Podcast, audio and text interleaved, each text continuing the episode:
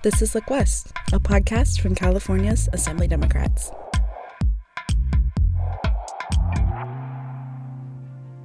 Hey everyone, I'm Lauren Macias with Look West.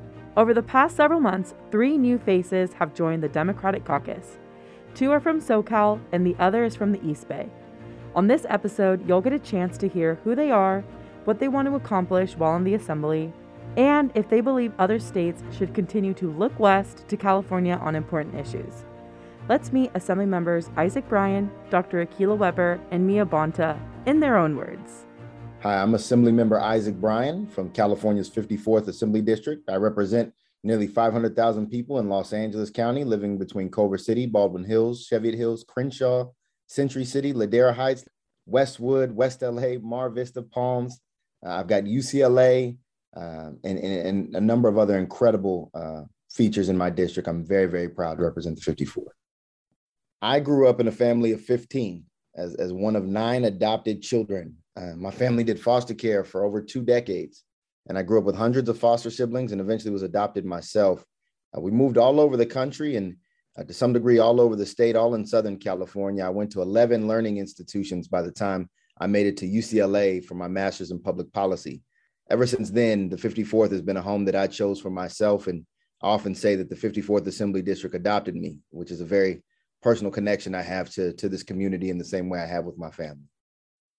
The 54th, in my mind, is the most incredible assembly district in all of the state of California. You've got the number one public institution uh, for higher learning anywhere in the country in UCLA. Uh, there's no greater feeling than walking up Janss steps. Uh, I have a great Dane. His name is Darius. He's a 150 pounds, just over a year old. And he and I, we walk the UCLA campus together and just have a good old time. He's a, he's a great campaigner as well. He, uh, so we, we go to dog parks all across the district. Uh, and it's one of our favorite things to do. Well, I don't have a, a part of the district that I don't like. Everywhere is different. Uh, everywhere is cultured and, and it provides what I would call a microcosm for the entire state of California. I got into politics a lot earlier than I realized it. Uh, when, when you've been touched by the child welfare system uh, and you've you've fallen through education gaps to a certain degree. I failed out of middle school. Uh, I went to three high schools and and I was a struggling student. I have a number of siblings who got caught up in the school to prison pipeline, uh, siblings who are unhoused currently, siblings who are incarcerated. Uh, of the nine adopted children in my family, I'm the only one uh, to attain higher education and, and certainly the only one to have a graduate degree. And there were just a number of moments in my life where I realized that our systems could be better designed, uh, and that in some instances, our, our public serving institutions uh, seem to only serve a select few uh, and not those who need the resources the most. And having that frame of mind led to my scholarship. It's why I studied sociology and political science. It's why I got a master's in public policy. Um, and then I started to organize in the community, and I worked for a few elected officials from Los Angeles Mayor Eric Garcetti uh, to others, and and it was in that time where I realized that if you really want to make change, um, you can organize and advocate to elected officials, but it's much more effective to just be one.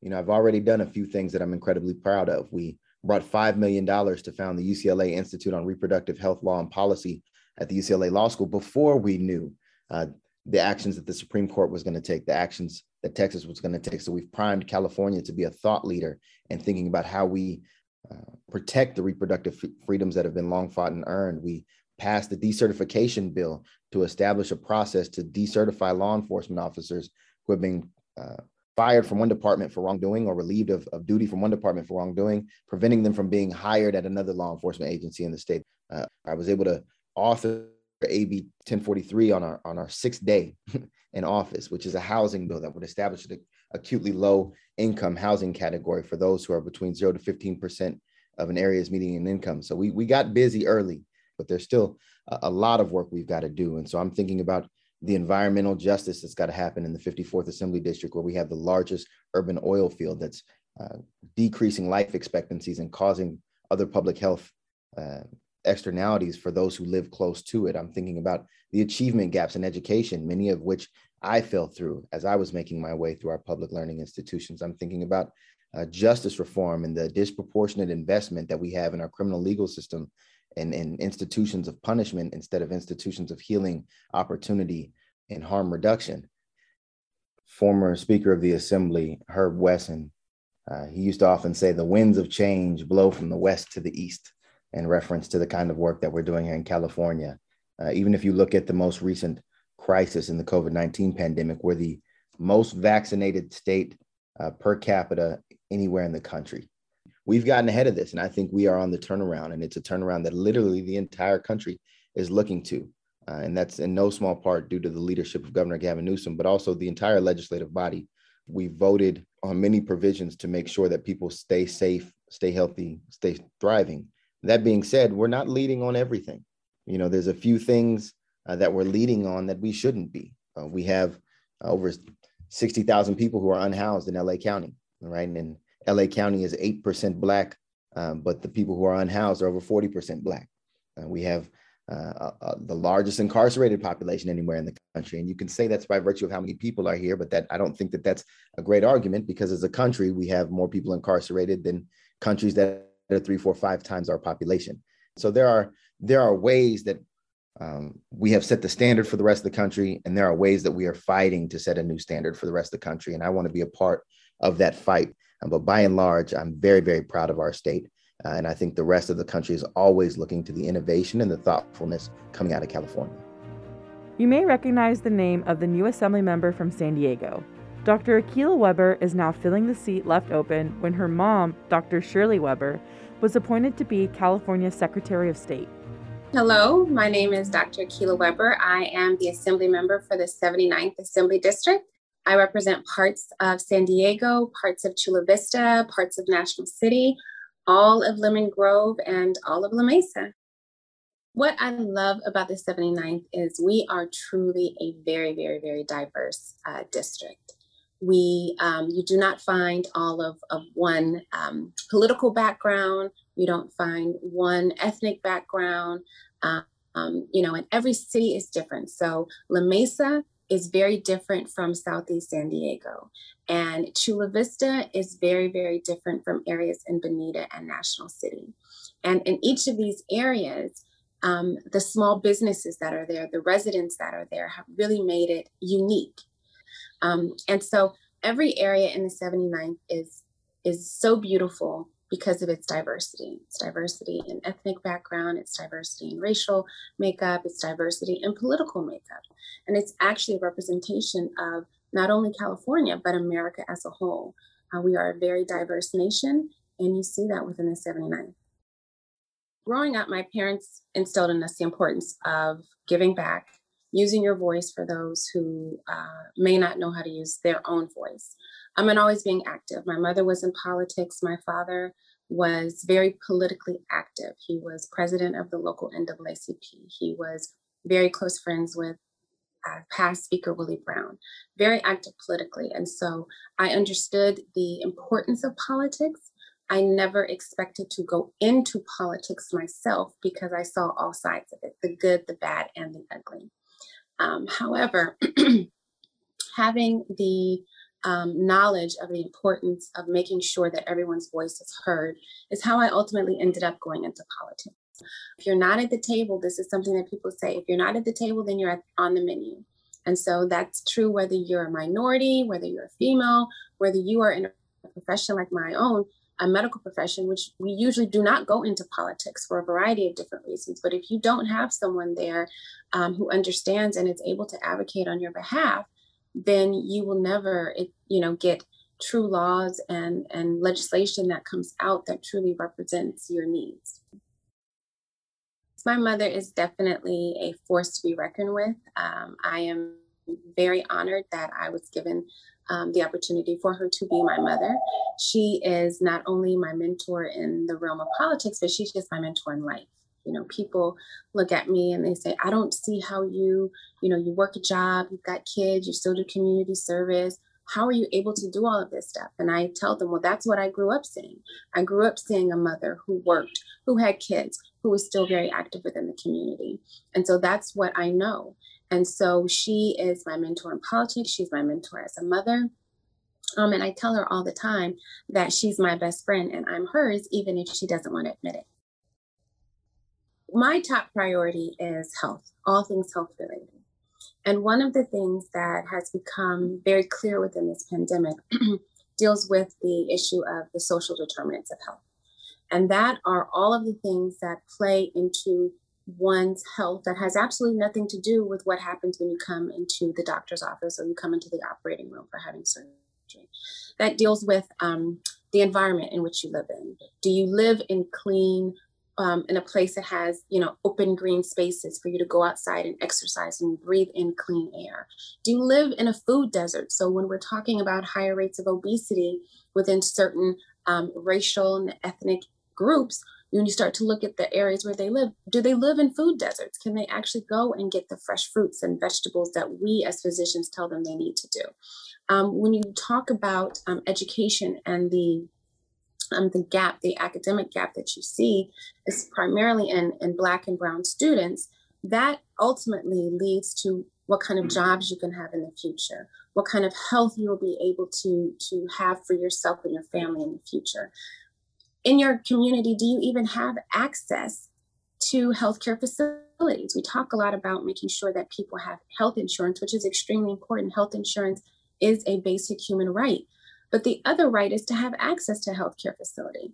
So if you've got to drive an hour to see a specialist and you don't have a car, then that's not access. And your insurance it doesn't help that you have insurance if you can't actually get there.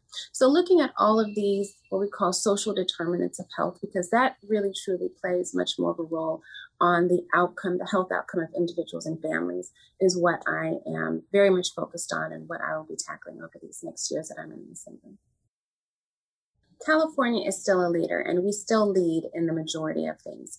You can look at the pandemic um, as a perfect example of that. So, we were the first state to look at science, research, data, and figure out where we would be going in the pandemic and what we needed to do. Um, other states followed California in that in that aspect of shutting down early, wearing masks, um, vaccinations. We have the highest rate of vaccinations, so we still lead, um, and we still need to lead in every aspect. So, as you know, the old saying, "As California goes, so does the rest of the nation." that is still true. And you look at our legislation, whether it's health, whether it's criminal justice reform, whether it's jobs, whether it's economy, we are still the leaders. And as um, state legislators, we need to make sure that we are putting forward um, laws and legislation that will continue to allow us to lead in the future. The newest member of the Assembly Democratic Caucus also has a familiar name. Mia Bonta, after spending more than 20 years as an advocate for students and working families, won the special election to fill the seat left vacant when her husband, Rob Bonta, left the assembly and became California's Attorney General. Hi, I'm Mia Bonta, your new assembly member for the 18th District. I represent Oakland, Alameda, and San Leandro. So, a little bit about where I grew up. I grew up in New York City. Uh, I moved 13 times in 16 years. Uh, one of those stops included living in Puerto Rico for a bit, where my family is from. Uh, in New York, I lived in every single borough except for uh, Staten Island and uh, got to really be able to see the beauty of, of being a Boricua, being a part of New York City, being somebody who uh, treasured the liveliness and the vibrance of, of that city. Some of my favorite things in my district are things that remind me of where I grew up. There's so much of Oakland and even parts of Alameda and San Leandro that resonate to, for me.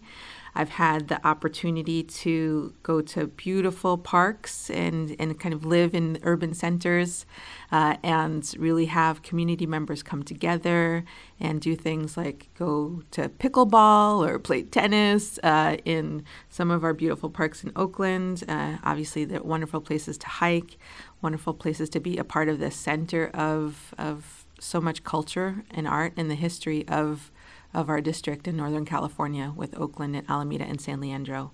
Uh, I have three children, and so we've had an opportunity to just experience the the beauty of what it means to be in the Bay Area. There are a couple of restaurants that I absolutely love in the East Bay. Uh, one is La Perla. Um, no surprise because it is a Puerto Rican restaurant, and I uh, get to get a little taste of home if my mother's not around to cook for me, uh, which she still is occasionally. And uh, and I really love the Fourth of July parade uh, that Alameda has. It's one of the longest, I think, one of the longest uh, parades in the history of of the state of California and maybe even in the nation.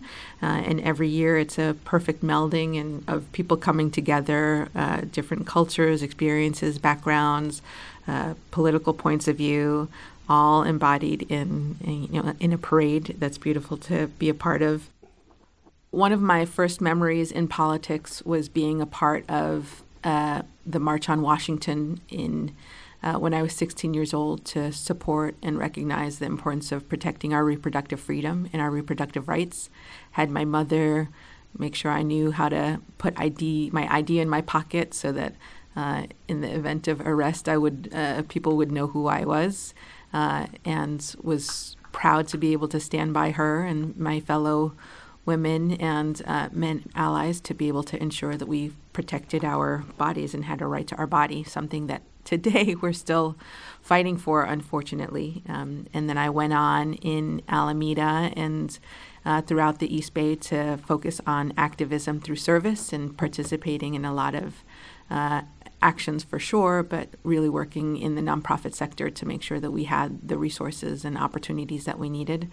One of my proudest memories was uh, standing behind President Obama more recently as a part of a social justice group that was focused on immigrant rights and immigrant protections at the time, uh, and really calling even Obama to task in in focusing on making sure that we had increased rights and opportunities for immigrants. As I was a mother of three, I had an opportunity to really see what was happening in our own schools, and uh, on the heels of Trump becoming uh, president recognized the importance of making sure that we were all educated and uh, that our critical discourse needed to be elevated, and that our schools had a really important piece of doing that, and uh, decided to run for school board in 2018. Uh, where I got the privilege of being able to support uh, nearly 10,000 students in our school district in Alameda and um, and then as uh, uh, the former assembly member, who is also my partner in life and partner in service, got an opportunity to become our attorney general. I uh, really saw the need to continue on with focusing on issues related to education and homelessness and housing and uh, really addressing some of the critical issues that we were facing, particularly in the time of COVID and uh, decided to run for California State Assembly in a special election and was uh, very excited to be elected in 2021. Coming into the assembly, some of the, my top priorities are what's important to our district and clearly for the state of California, uh, making sure that we have a lot of affordable housing and addressing the housing crisis that we're in. We know that the face of homelessness is changing and that we haven't attended enough to mental health provision, services, and supports uh, and economic vitality, which has left so many of our uh, neighbors and my constituents unhoused. And so, affordable housing and homelessness is a key area for me. Obviously, education is a passion for me, something that I know that will make sure that we have an opportunity to lift up every single child, uh, making sure that we have an opportunity to address the needs of children and working families in that is incredibly important for me and uh, ensuring that we're doing our part, uh, more than our part, uh, to be able to address the climate crisis that we are are facing down right now. So I know uh, in the state of California. Uh, we have an opportunity to ensure that the entire nation is looking west to deal with some of the critical issues that we're facing in climate change, climate action, uh, education, housing, and uh, and I'm super excited to be uh, one of the newest assembly members to make sure that everyone in the country uh, can look west. The Assembly Democratic Caucus continues to be the most diverse caucus in California history and continues to work each day to improve the lives of every Californian. I'm Lauren Macias. Thanks to our new members Isaac Bryan, Dr. Akilah Weber, and Mia Bonta for being part of this episode of Look West. And thanks to all of you for listening. The Look West podcast is produced by the California Assembly Democrats. When you think of Californian politics, remember to look west.